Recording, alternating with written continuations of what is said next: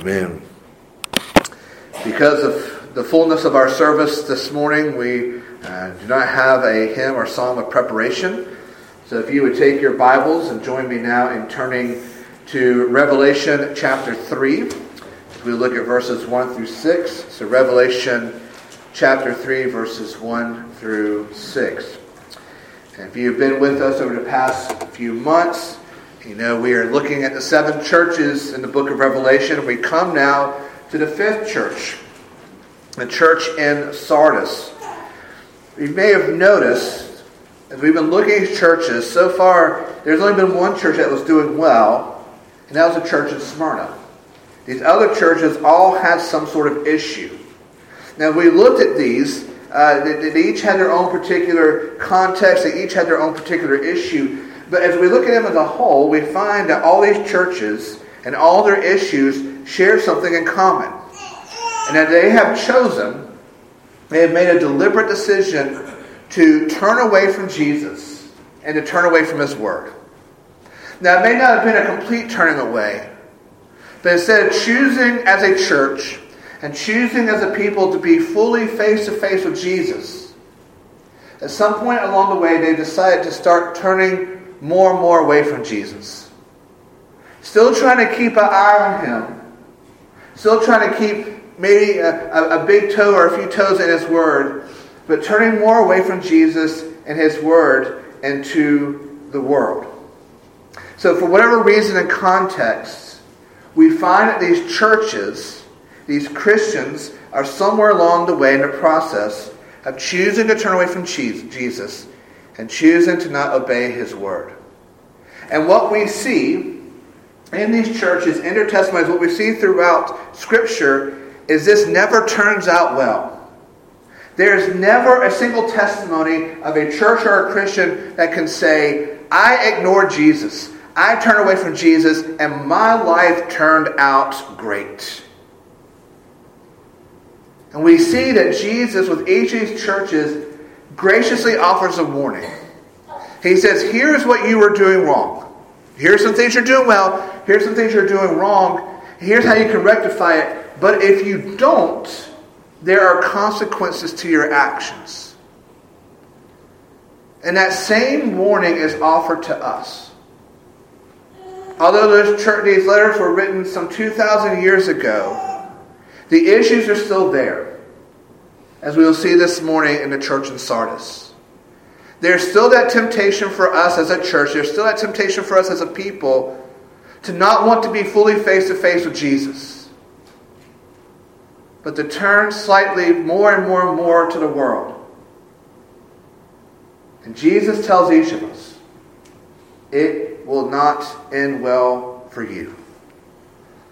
If you make the willful and deliberate choice to turn away from your Lord and Savior, and you make the willful and deliberate choice to, to choose disobedience instead of faithful dis, uh, instead of instead of choosing disobedience instead of faithful obedience, it will not end well for you. And we see that trend continue this morning in our passage to the church addressed in Sardis. So as we come to God's word together, we pray for our time as we prepare to open His Word. Let's pray together. Lord, open our hearts, open our minds, so that we may not only hear your word, but we may believe it. That we may receive it as your word, that we may rest upon Christ as he has been offered to us here, we find in Revelation 3 1 through 6. Do this, Lord, for your glory and for our good. We pray now in Jesus' name. Amen. In Revelation 3, verses 1 through 6, we will stand together now for the reading of God's Word.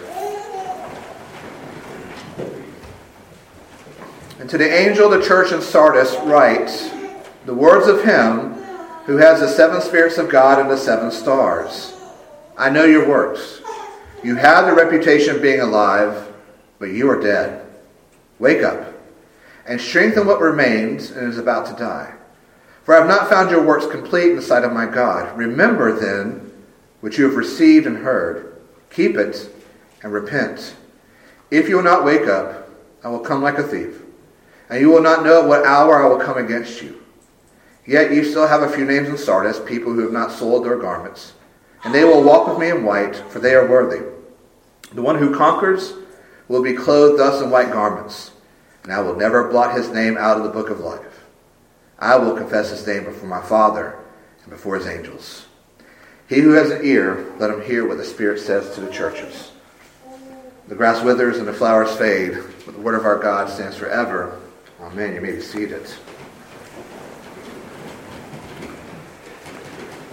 One of my all-time favorite movies, and I think it's one of the all-time greatest movies, is Oh Brother, Where Art Thou? Great movie, and I think an even better soundtrack.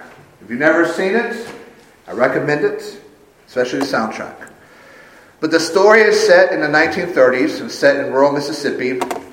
And there's three guys, uh, convicts who have escaped from the chain gang Pete, Delmar, and Ulysses Everett McGill.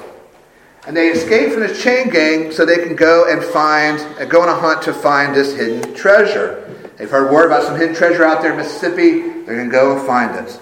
So, of course, in the movie, the story, there's all sorts of kind of hijinks and going ons and so on and so forth. But at some point after their escape, at some point they're searching for the treasure, these three come upon a local river. And there at this local river is a local church, and they're having their baptism service. And the congregation is dressed all white. The, the pastor's out there in the river. And, and, and the congregation is all coming down to be baptized as they're singing that wonderful hymn, Down to the River to Pray. And so as they come upon the scene, of the convicts, Delmar, gets all caught up in it. It's a beautiful singing, it's a beautiful scene. He gets caught up in it. And so he makes his way, he runs down to the river so he can get baptized. Runs down, the pastor takes him and they're obviously Baptists, they're not Presbyterian because they didn't get sprinkled. He was fully dunked.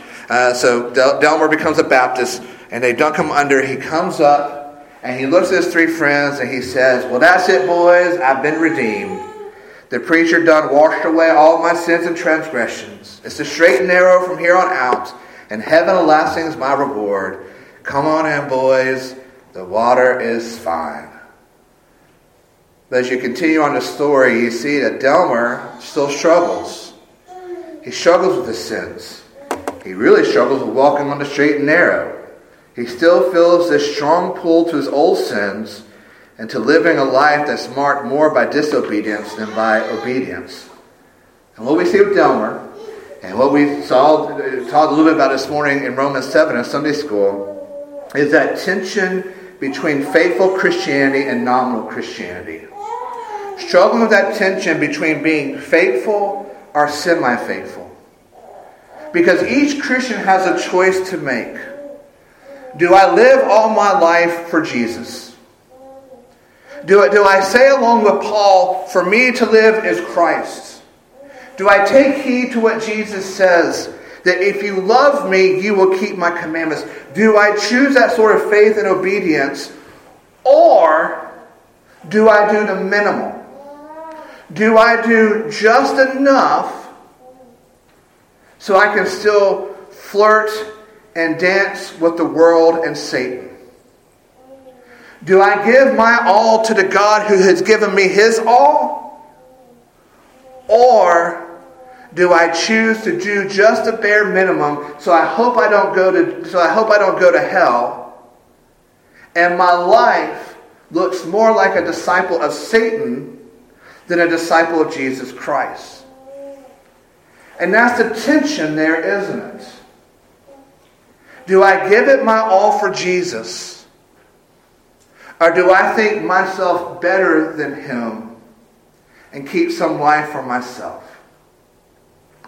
As we look at the church in Sardis, we find a church that struggled with that tension and they failed. They started faithful. They started as a good church. They started face to face with Jesus, and things were going well. Then people in the church, even the church itself, began to turn more and more away from Jesus, and they end up becoming nominal. They walked at once faithfully with Jesus. But now it seems like with their left hand, they're, they're trying to hold on to Jesus, with what, while with their right hand, they're holding on to Satan and the world. And Jesus has very strong words for nominal church and faith like this. And here's a spoiler alert The warning is this nominal Christians go to hell. Period. We'll talk about here in a few moments that those who stay faithful, not perfect, but faithful, those who, who want to be face to face with Jesus, those who seek to live for Jesus, he says, I will write your name, in the eternal book of life. And I will confess your name before my Father and the angels. That's for faithful Christians. Nominal Christians, your name's not in the book. A nominal church, Jesus would never dare utter your name in heaven. So this is a strong passage. And these are strong words that Jesus has for nominal Christianity. Now he addresses the church in Sardis by using the history of that city, the city of Sardis. And the history is this the city was located in an ideal situation. It was, per, it was positioned on a huge promontory that, that jutted out from a mountain range. And at the south end of it, it had a very large and very fertile valley. It set about 1,500 feet above the Florida valley. It wasn't really connected to the mountain range, and so it had sheer cliffs on all sides. It was perfectly protected. So it, it had this, this strategic and nearly impregnable location. And so, because of that, Sardis had this long history of prosperity. Nobody could get to them. They, said they could succeed there. They could do well. They had this long history of prosperity. Yet, their situation made the people in Sardis arrogant and lazy. Because they had everything. They had a choice location. They didn't think anybody could get to them. They had a great climate. They, they, they, could, they could grow all sorts of crops. They had a really good economy. They had plenty of wealth. They had a really good culture. And because of all these blessings, all these good things, they were lulled into thinking that they were invincible. Nothing bad could happen to them. They had all these good things. They were living a good life. So what could possibly go wrong? But over the course of the history of the city, in spite of all these good things, in spite of strategic location, they were captured several times. And each time was because the watchman on duty fell asleep. They were assigned to watch the city at night. But they were a product of their city. They were a product of the culture. They've grown arrogant. They've grown, they've grown lazy. Why should I stay up all night looking out for enemies when, when, when, when nobody can get to us? So they kicked their feet up on the desk, tilted their head back, and they fell asleep. And the enemy used those opportunities to conquer the city. And so the church in Sardis was knew the history of their city, and Jesus is using that history to say to them, the same things happened to your city is happening to you as a church. What has happened in the city is now happening to you. He's saying, I have blessed you with so much. You as a church, you are the people, you've been blessed with so much. You've taken it for granted. You've grown lazy in faith, you've grown lazy in practice, and you are now marked more by following the world and Satan more than me. And he says very clearly that cannot stand and that cannot last. The church in Sardis had become a nominal church. They professed faith in Jesus. And they did some things here and there for Jesus. But ultimately, they were marked more by obeying Satan in the world than by obeying Jesus. And that's really the summary of nominal Christianity, isn't it? Willing to give a little here and there to Jesus. I'll throw Jesus a bone here and there. But overall, you're more interested in the world. You're more interested in doing what's against Jesus than being for Jesus. Your life is being marked more for Satan than for Christ. And that's nominal Christianity. So as we look at this further, I want to encourage you to follow along with me as best as you can. The Lord has preserved this word for us for a reason. And it may be that you're here this morning, and the best that could be said about your faith is that it is a nominal faith. You're doing well enough to get up and come to church. Maybe this Sunday. We'll see what happens next Sunday. You're doing well enough to get up to come to church. But you're not going to give it your all for Jesus. There's too many other good things to be involved with in life. The best that can be said about your faith is as a nominal faith, and that's not really a faith at all. As Jesus says, your name will be blotted out, the book of life. But it also may stand as a warning to us as a church. A warning that we're not to grow lazy and complacent because we do have it good. As we, as we look at other situations around the world, what's going on in churches around the world, around the nation, we're doing well. It was easy for us to sit back and go, we've got it made. But we're called to stay diligent in doctrine and theology and faith. And this morning, as I was getting ready, I came across this devotion. I just want to read this to us as we get as we get started. One flaw spoils the diamond. One treason makes a traitor. One wrong turn sends a man out of the way. One leak sinks the ship. One wound strikes Goliath dead. And one Delilah betrays Samson. So many Christians, so many people, by favoring one sin, lose God, heaven, and their souls forever. Sin favored always ends in tragedy.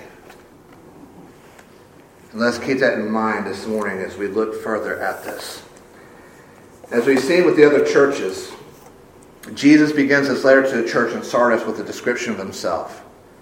The words of him who has the seven spirits of God and the seven stars I know your works. You have the reputation of being alive, but you are dead.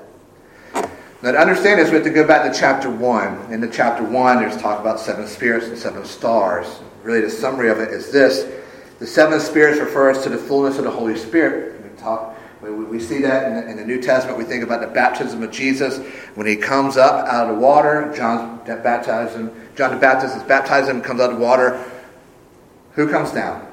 The Spirit comes down as a dove, referring to the, Jesus having the fullness of the Holy Spirit. That's the seven spirits. And the seven stars refers to his church.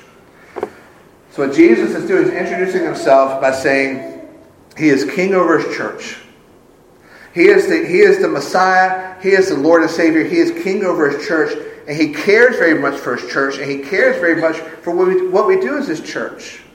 That's why in his inspired word we find a relationship described as He is the bridegroom, we are the bride. We are his people, he is our Lord. We are his, we are his siblings, he is the elder brother. And so Jesus is saying to his church in Sardis, These are my words of authority. I'm the one who's over you. I'm the one who's over all church. I'm the one who sees over all that you do, all that you do, and I'm the one who cares more about what you do than even you do yourselves. So, from this position of loving authority, what's the first thing he says to the church in Sardis? I know your works. Now, there's something strange here. Because in the other churches, it begins uh, with a list of good things. Jesus commends them. Here's what you've been doing well. He starts with the good news, right? And that's always kind of good personal relationship right there, right? When, you, when you've got to go to somebody and deal with them, it's always good to say, here's what you've been doing well. But here's where we have issues. And that's out the window here with Sardis. Jesus jumps right in with the bad news first. This is who I am and I know your works. That's a chilling statement. And that's a statement that's worthy of a sermon in itself because what Jesus is saying here is I have an intimate knowledge of everything about you as a church and you as a people. I know you better than you know yourself. Jesus is saying he has a knowledge of what's both public and private, of what they said and what they didn't say, of their thoughts of their motives, of their emotions, of their desires. He's saying to them, I know everything about you who, what, when, why, how, whatever it is, I know everything about you. And that's a sobering thought. And it's a sobering thought for them because they had to have known that they were turning away from Jesus. As we said before, we're here this morning because we're good Southern Christians. And good Southern Christians go to church on Sunday mornings. And as good Southern Christians, we've, we've learned that it may be good to have a good Christian church mask. And we learn when we need to put it on and who we need to wear it around. We also have learned when we can take that mask off and let our true self be seen. We know to put that mask on when our reputation is on the line. But we also know when it's safe to take it off. And what we find is there is no mask that can hide our real self from Jesus. There is no mask we can put on that can fool Jesus. He knows you. He knows me. He's the one that knit you together in your mother's womb. He's the one who fearfully and wonderfully made you. He's the one who can discern every thought, everything about you. He knows you better than you will ever know yourself. And that should be a sobering thought to us. Because Jesus knows why you're really here this morning. Jesus knows what you've already done this weekend. He knows what you said. He knows what you thought. He knows what you desire. He knows what you're going to do once you leave here this morning. He knows how much you love Him. He knows how much you don't love Him. He knows you better than you know yourself. And there is no mask we can put on that would ever fool Jesus into thinking, I'm a pretty good person. Because he knows who you and who I, who we really are. And we look at this with Sardis. He says he knows who they really are, and what was that? They had a good church mask. And people thought they were a pretty good church. When in reality, they were as dead as a doornail. They were a church full of good people. People you would enjoy going to church with. Maybe even going out with on Friday nights, going on vacation with. They were just good old people. Jesus said their spiritual hearts were as dead as a pagan down the street who would never darken the doorway of a church. We know that old saying, don't judge a book by its cover. Is what take, what's taking place on the inside that matters. Well, Jesus says, you Sardis, first ARP church of Sardis, you are a hypocritical church because you're full of nominal Christians. You say the right things, you know most of the answers. You know when to wear your good mask.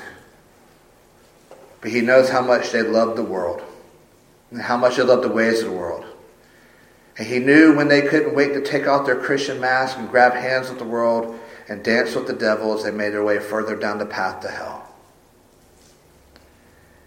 It reminds us of the prophecy of Isaiah 29:13, where the Lord says, "Because this people draw, drew near Sorry, because his people draw near with their mouth and honor me with their lips, while their hearts are far from me. So, it's a damning prophecy, isn't it? Because what does it say? You can have all the right answers. You can say all the right things. But I know your hearts. Some of you people's hearts are a million miles away from me. Could that be said about you? You're here this morning. You know one right answer, and that's to say yes to go to church. You probably know more than, you probably know more right answers than that. But where's your heart? Is it with Jesus? Or even now, do you feel the long and the pull? Get out of here. Get away. Let me go enjoy myself. Could the same be said about us as a church? As far as I understand, our church has a wonderful reputation in town, in spite of their pastor. Full of good people. Say good things, look the right way, have the right mask. But are we full of people who our hearts are far from Jesus? Do we find that we want to hold hands with the world and dance with the devil more than we would ever want to walk with Jesus. People draw near with their mouth and honor with their lips, but their hearts are far from me. And Jesus, in his graciousness, tells us what we can do to rectify this. He says, Wake up, wake up, and strengthen what remains and is about to die. For I have not found your works complete inside of my God. It's a very simple command, isn't it? Wake up. Wake up and smell the coffee. Wake up and smell the coffee so you can be aware of the danger that's not only surrounding you, but has now made its way into the church. What's happened to the people has now begun to affect the church. And that, that's the truth for any church. It takes one bad fruit to spoil the bunch, doesn't it? But, but notice the responsibility here. So what the people, Jesus says to them, you need to wake up. You need to wake up so you can strengthen what remains. They need to wake up so that they, through the grace of God in Christ, can, can strengthen the little spiritual good that remains. They need, which means this. They need to heed the Word of God. Which means this. They need to listen to the Word of God. Which means this. They need to be reading the Word of God. Which means this. They need to know what their Bibles are past Sunday morning. Should be bringing it with them on Sunday morning, but should be having it with them past Sunday morning. The responsibility lies with them. They need to put the effort into this. Jesus isn't going to come down and force them to love him. Jesus isn't going to come down and force them to be the church they ought to be.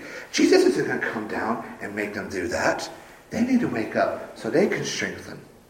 So that through this, they can be renewed in zeal and passion for Jesus. They need to dedicate themselves to being Christians. They need to dedicate themselves to the means of grace of word, prayer, sacrament, and fellowship. Because my guess is they began to neglect, they began to neglect that. They, they began to neglect these things, and so they were lulled into complacent nominal Christianity. We don't hear from Jesus. We don't talk to Jesus. We don't spend time with other Christians. That makes you the devil's playground. What's the old saying? Uh, idle hands makes for the devil's playground. I know I'm messing it up, but y'all, y'all get what I'm trying to say. An idle spiritual life makes for a heyday for Satan. So Jesus tells them, Remember then what you've received and heard. Keep it and repent. If you will not wake up, I will come like a thief, and you will not know what hour I will come against you. So, so, so, here's what Jesus says Wake up so you can remember and repent. Remembering is an integral part of Christian life, where we remember past blessings. There, uh, remembering past blessings is at the heart of Christian of the covenant life. Before God sent Israel to the promised land, they were called to remember all God's blessings. Before they were to take possession of this land, God said, Remember who I am, and remember what I have done for you. When we look at the Ten Commandments, they're introduced in the same manner remember. And so we're called to do the same. We need to remember the goodness of God. We need to remember who God, we need to remember all the blessings God has given to us. Because that will help with repentance. How do we turn away from our sin? To remember the goodness of God. How do we turn away from our sins? To remember the goodness of living for God. Remembering goes with repentance. It reminds us that God has provided, God is providing, and God will provide. And this will only be ingrained into us when we remember Him, His past work, and His blessings that lead to repentance. So we will live more in those blessings than in His discipline. But Jesus warns if you don't wake up and repent, then you will cease to exist. He says, You will cease to be a church because you cease to remember me. You cease to love me with all your heart, mind, soul, and strength. You cease to love your neighbors as yourselves. But thankfully, there's a remnant in the Sardis church. Jesus encourages them this way. You still have a few names in Sardis, people who have not sold their garments, and they will walk with me in white, for they are worthy. The one who conquers will be clothed thus in white garments and I will never blot his name out by the book of life, or never blot his name out of the book of life. I will confess his name before my Father, before his angels. So Jesus says to, to this faithful remnant in Sardis, be encouraged. Stay with me. Don't fall in nominal Christianity. Be faithful. Because what does faithfulness lead to? An eternal life with Jesus. And I like the way he describes it. It's a, it's a eternal life where Jesus knows your name. And he says he will write your name down in the eternal book of life. And I think the idea there is he doesn't have a, you know, a, a he's writing it down or a quill. I think the idea there is Jesus takes his own blood. The blood of the sovereign Lord, the blood of the second person of the Trinity, the blood that was shed for you on the cross, he takes his blood and he writes your name with his blood in the book of life. Isn't that a wonderful promise? It's not in pencil where it can be erased. It's not ink that can fade away over time. Your name is written in the blood of Jesus.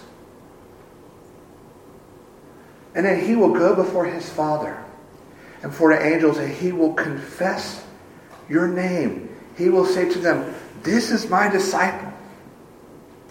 This is my chosen beloved. This is who I died for. This is who followed faithfully after me. Yes, Father, he's failed, and that's why I'm here. But he, he or she has followed faithfully after me, even in the hard times.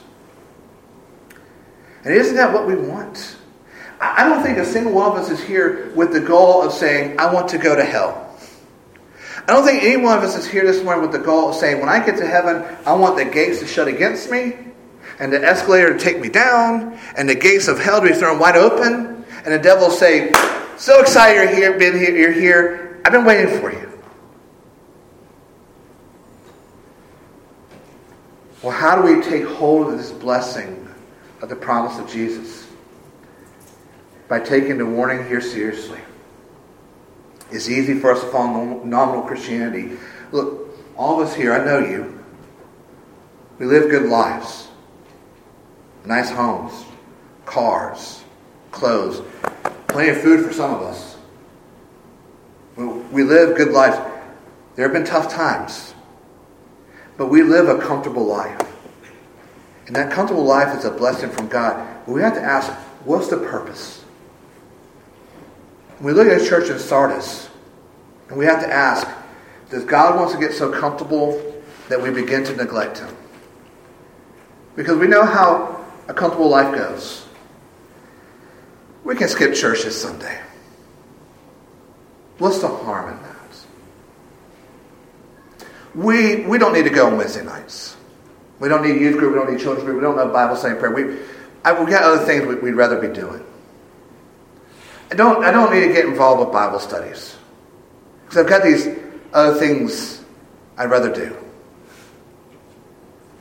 When we begin to choose this thing over church, choose that activity over prayer, choose this over being God's Word, that's where nominal Christianity starts to come in. Because what's the equation?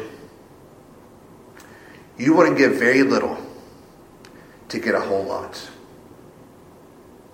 And then we get to the point where hard things happen, and we look at God and go, Why? Why? Why would you allow this to happen to me? And we look back. What are we giving to God? Who's given so much to us? So we have to be serious about our faith. This isn't a hobby. This isn't a safety net. This isn't a side job. Paul doesn't say for me to live as a part for me to live for Christ is a part-time job. For me to live as Christ. Christianity is life. Because Jesus gave his life for you. And it's meant to affect all that all of you and all that you do. It's an all or nothing faith. We must be serious about it because God is serious about us. That's why Jesus ends with these words He who has an ear, let him hear what the Spirit says to the churches. May we have ears to hear and minds to heed this warning so we don't find out too late that we have been more nominal than faithful, more of a follower of Satan than Jesus. And we get to heaven and find my name is not written in the book of life. And Jesus turns away from me and would never dare confess my name in heaven. May we heed this warning, and may we heed it now. Pray with me.